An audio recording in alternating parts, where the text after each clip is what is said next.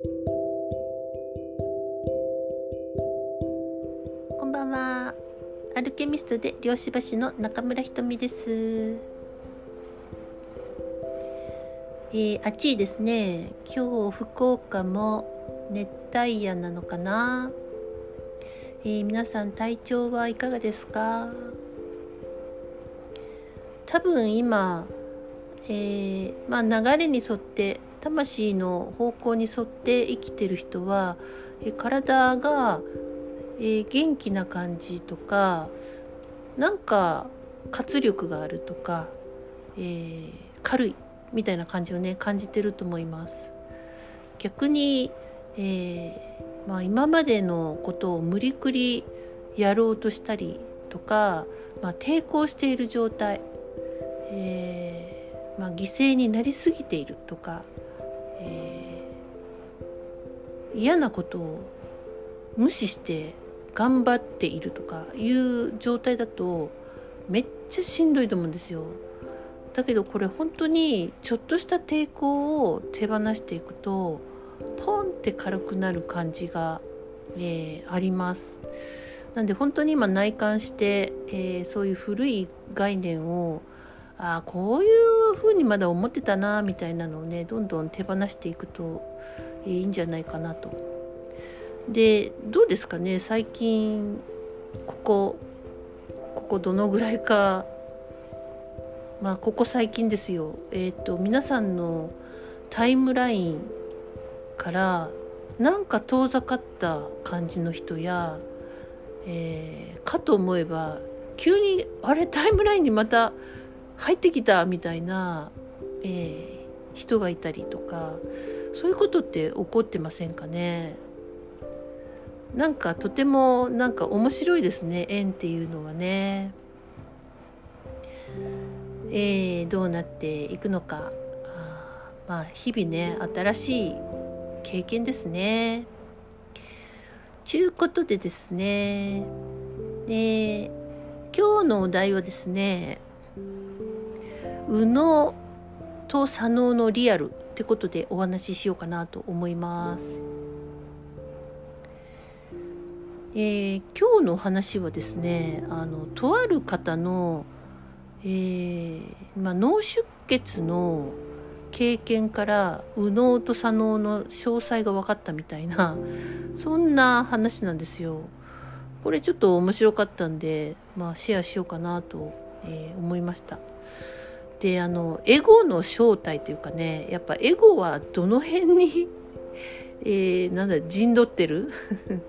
のかも、まあ、よく分かりましたね。ということでですね、えっ、ー、と、この、あの、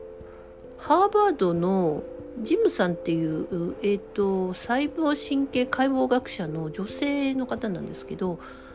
37歳の時に、あの、左の脳内で出血があったらしいんですよ。そんで、えーと、だんだん話せない動けないとかこう外界との関係を失ってえー、行ったらしいんですよ。で4時間後にはもう寝たきりになってたらしくて。そんで、えー、だから本当にもうあの運ばれてえー、ていうのかな。左が動いてないのでもう全くこの人間界では機能しない状態で、えー、寝ているで、えー、もう周りの人の方があの大変だみたいになってる時に本人はえーと、右脳が機能してたんですよね。で、えーと、どういう状態だったかっていうともうめちゃくちゃあの自由な今を生きてたらしいんですよね。あこんなになんかこんなに大きな世界にいたんだっていうことに感動したらしいんですよね。ですごい私服を経験してたらしいんです。だから本当にあの私たちがパッと見た感じと本人が感じてることのギャップが すごいあったみたいなんですけどだけどやっぱりその私服でとてもなんて広大で、えー、愛でワンネスだみたいなものを感じてるけどその外の世界では全く機能しないからやっぱりあの現実でもうちょっと行きたいなみたいに、えー、思ったらしいんですよね。で、えーと、再びその機能を取り戻すためにあの8年かかったらしいんです。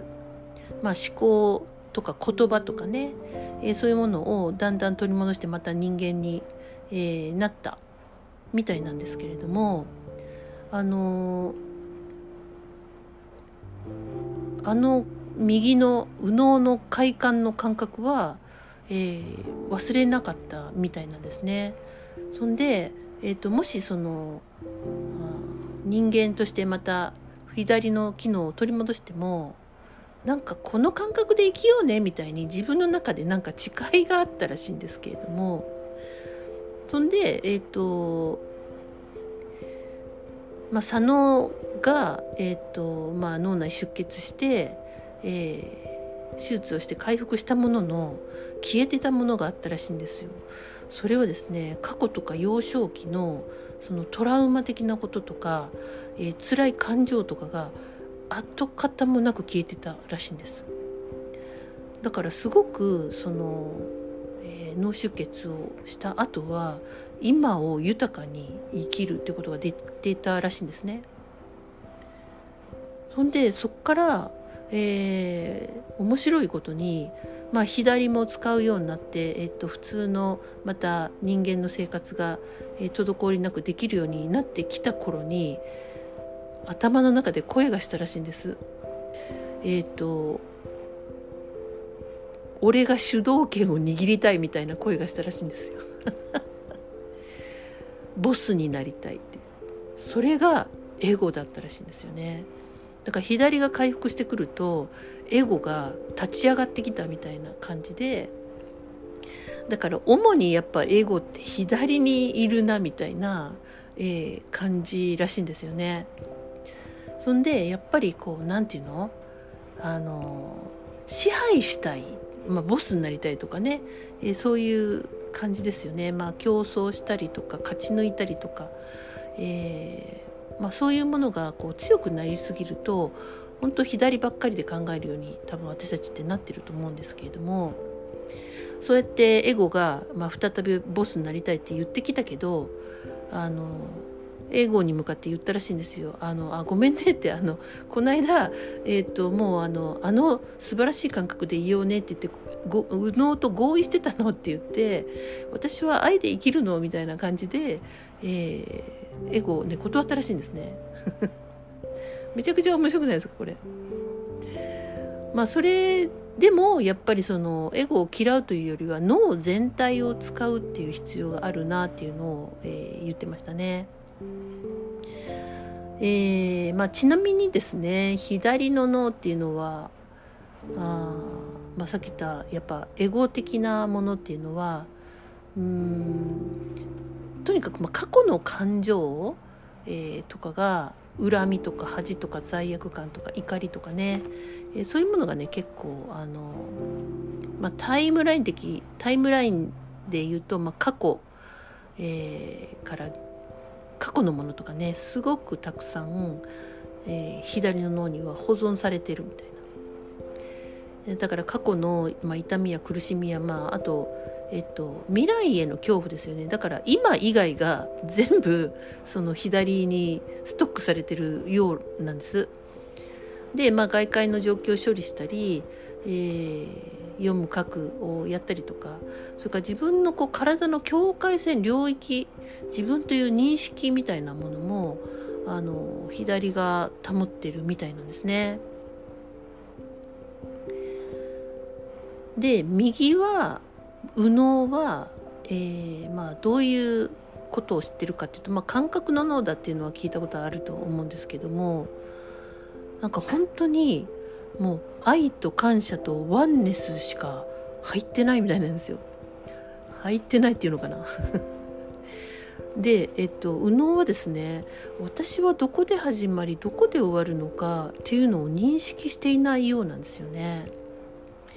面白いですね。で自分がその細胞の塊なんだっていうことは、えー、知ってるみたいなんですけれども、えー、まあ、とにかく全体のあまあ、全ての存在と一体化してるっていうことも知ってるらしいんですね。それがまあワンネスっていう感じだと思うんですね。あとはね右の脳はじゃあ何て言うかなあのちょっと浮世離れした、えー、ものかと思いきやその社会とつながっているっていう感覚もすごい、えー、好きでそれは平和的につながっていて、まあ、好奇心や、まあ、その瞬間を、えー、喜んだりこう感じたり、えする。まあ、あの考えるというよりは、まあ、感じるっていう感覚今を生きるっていうのはやっぱ右脳の感覚がととっても強いみたいなんですよね。で面白いことにこの、えーまあ、感情、えーまあ、感情レベルがその、まあ、右脳と左脳に、えーとまあ、分かれて変態体扁桃体とか 変態体って言ったら今扁桃体扁桃体と 会話が左右にありますよね。なんでそういう感情レベルがこう2つに分かれているっていう感情システムがあるので、えー、これがまあいろいろなんかあの、まあ、混乱するというか、えー、まあ、脳量でねつながってはいるんですけれども、まあ、これも人の脳の面白いところですよね。まあ、だから本当にあのよくねえっ、ー、と私は左脳人間なんでとかっていう人いますけれどもいや確かにあの、まあ、女性が例えばすごい男性の職場で理論的に何、えー、て言うのまあロジカルにが過ぎてしまうと、えー、そんな感じになっちゃいますよね。まあ、男性もともとその左脳的なえー、とこっていうのは得意だと思うんですけれどもやっぱ男性もこう今を、えー、感じるとかね喜ぶとかね、えー、愛を感じるとかねそういうのすごい大事ですよね。本当バランスだなと思いますね。だからこの、えっと、女性は、えーまあ、左の脳がなんか行き過ぎるとね、えー魂をなんか解き放して生きるっていうことを阻害してしまうっていうことを身をもって体験したらしいんです。だから右脳意識で生きるっていうかねそういうのがすごい大切だというふうに、えー、言ってましたね。だから例えば子供の時私たち、えー、外で遊んであの今いるこの田んぼの花が可愛いとかさあ自然と一体化して遊んでましたよね。えー、だからこういうことがすごくその右脳を発達させるというか、えー、感覚的なものそれはすごい人間らしいものでもあるしもっと宇宙的なところだと思うんですよね。要はちょっとスピリチュアルな、えー、まあなんて人間の空間というよりは宇宙空間、えー、そのもっと、えー、広大な空間までをワンネスって分かるぐらいだから、えー、把握するのだと思うんですよね。やっぱ子供の時に本当に外で遊ばせるとか、え自然のものに触れさせるっていうのは、えやっぱこの話を聞いてもねいかに大事なのかって思いましたね。ずっとこう子供の時から、まあ、詰め込みで勉強するっていうことが何て言うのかないかに危うい人間を作るのか、えー、生きてる本人も辛いと思うんですよねきっとね。だって愛とかつながりとか関係関係ないというか感じなくってあ肉体を存続するためにお金を稼いで、えー、食べて、えー、うんこして寝るみたいなそんな生活で何が楽しいのかっていうえー、やばい人間になりそうですよね。えー、どうでしょうかね皆さんここまでの話を聞いて、えーまあ、だからね右脳を使って左脳を使うなっていう話でもないんですよさっき言った本当脳全体を使うっていう、え、ことがねとっても大切かなと。であの、私は、えー、波動まあ、量子場っていうところから脳をいつも毎日観察してるんですけれどもこのねあのとても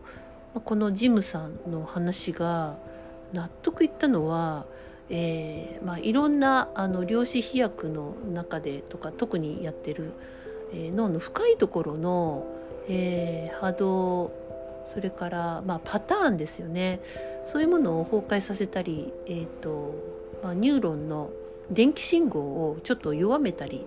えーまあ、活性化させたりとかそういうことをやっている時にあのエゴの部分、うん、多分ここら辺にエゴってちょっとあの関係してるんじゃないかなみたいなとこってどっちかって言ったらやっぱなんか左が多い感じがしてたんですよね。それなんでこんな感覚になってるんだろうなとって思ってたんです。そのエゴが関係しているようなところは右脳にも派生してる部分なんででも左のなんかイメージが来るなって思ってたんですよね。あとは、えーと、右の脳っていうのはあの一部空間把握をしてるっていうことは、えー、知ってたんですけれどもだからそれがこう宇宙とつながる感覚とかワンネスとか、えー、愛とかいう感覚なのかもしれないですね。でその無意識を、えーまあ、チューニングする時っていうのはあ、まあ、無意識の脳に働きかけるわけなんですけれどもまあ、無意識の脳小脳ですよね。ここには巨大なバックアップがあってですねこのバックアップごとそのネガティブな、まあ、トラウマのようなものとかっていうのは、えーまあ、電気信号を変えてるんですけれども、ね、その時もなんか、えー、小脳もだけど中脳から右寄りになんか感じるんですよね。でそこをえー、チューニングしてる感じがあったんでこの右より左よりは何かなって思ってたんですけども、まあ、彼女のね、えー、話を聞いてねなんなんかすごい合点がいったっていう感じでしたね。だから、えー、とざっくり言うと本当左の脳っていうのはあまあ、エゴであるし、まあ、どっちかというと男性的な脳で、えー、右の脳っていうのはなんかもっと、えー、女性的な宇宙的な、えー、脳なんだなみたいなね、えー、だからあのまあ空間がやっぱ全然違うのとだけど左の脳はこの現世生きるにはめちゃくちゃ大事だっていう。でこれがないと生活できないっていうね。だけどやっぱり私たち自身はその自分がこの目で見ている、えー、ものが現実でこの中に小さく収まってるようで実は膨大なんだなっていうのがね分かりますよね。だって左脳が機能しなくなったらもうワンネスとか愛とか感謝とかしかないっていう状態だっていう。でえっ、ー、と要は何て言うの？フォログラムがその立ち上がってる状態過去のこととか、えー、あの人がああだったみたいなものとかっていうのはずっと左脳が担当してそれはずっと映像として現れて脳の中に現れてそれを私たちは脳の中で見ているっていうだけなんだなっていうのはねなんかより、えー、感じましたね。面白いですね脳ってね。まあ、だから左も右もバランスよく使うし、えー、大脳、えー、中脳の領域小脳っていうのも、えー、バランスよく、え使っていく必要があるかと思います。あのえ量子場をこうなんていうのかな観察したりちょっと、え場を動かしたりとかね、えまあ、入門講座とかでもあの教えてますけれども、えそれって大脳から中脳の領域から小脳までを、えー、つなぎ直している作業ではあるんです。でそこのねコネクションが途切れてるんですよね。だから大脳が暴走するみたいな、えー、ことが起きてああしなければこうしなければになっちゃってそれで前をつんのめって歩いてるみたいな感じに、えー、なっちゃってるんですけれども、まあ、そういう意味では本当にあのまあ、大も中も小も大体真ん中にいながら、えー、いろいろ行き来する左も右も行き来するみたいなね、えー、そういう風になれたらもうちょっと、えー、世の中が違って見えたり、まあ、自分の、えー、過去ばっかりとらわれたり先の不安ばっかりっていうことでもなくなるってことですよね。だからその過去の、えーと、後悔や恨みやそれと未来の不安ばっかりが出てくるっていう人はちょっとそのエゴに調子乗らせてるだけだと思うんですよね。いやエゴをなんかあのなかなか手強いっちゃ手強いかもしれませんけど何ていうのかなハリボテなんですよねやっぱエゴって。大したことないんですよね。ケツの花人生みたいななんか お言葉が悪いですけどね、まあ、そういう感じなんですよね。だからあまりあの本当にその立ち上がってくるホログラムもうまあいつもいつもの感じねみたいなねえー、あんまり相手しないでもいい部分ってすごく多いんじゃないかな。あ、また不安を立ち上げてくるのね。またね、みたいな。なんかもうあんまり相手しないぐらいなね。はい。そんな感じでもいいんじゃないかなと本当に思います。これもう幻想っちゃ幻想なんですよ。やっぱりエゴってね。うん。あんまり力を持たせないし、えー、制したり、まあ、エゴよ黙れとかね、以前も話しましたけど、エゴよ黙れですよ。エゴに向かってセンスないって言ってみたりとかね。うん。もうちょっとあんたの言うことは聞かないって頭の中で言ってみたりとかね。まあそういうことをしてどうぞあのいろいろ試してみてください。はい。ということでおしまいです。おやすみなさい。ごきげんよう。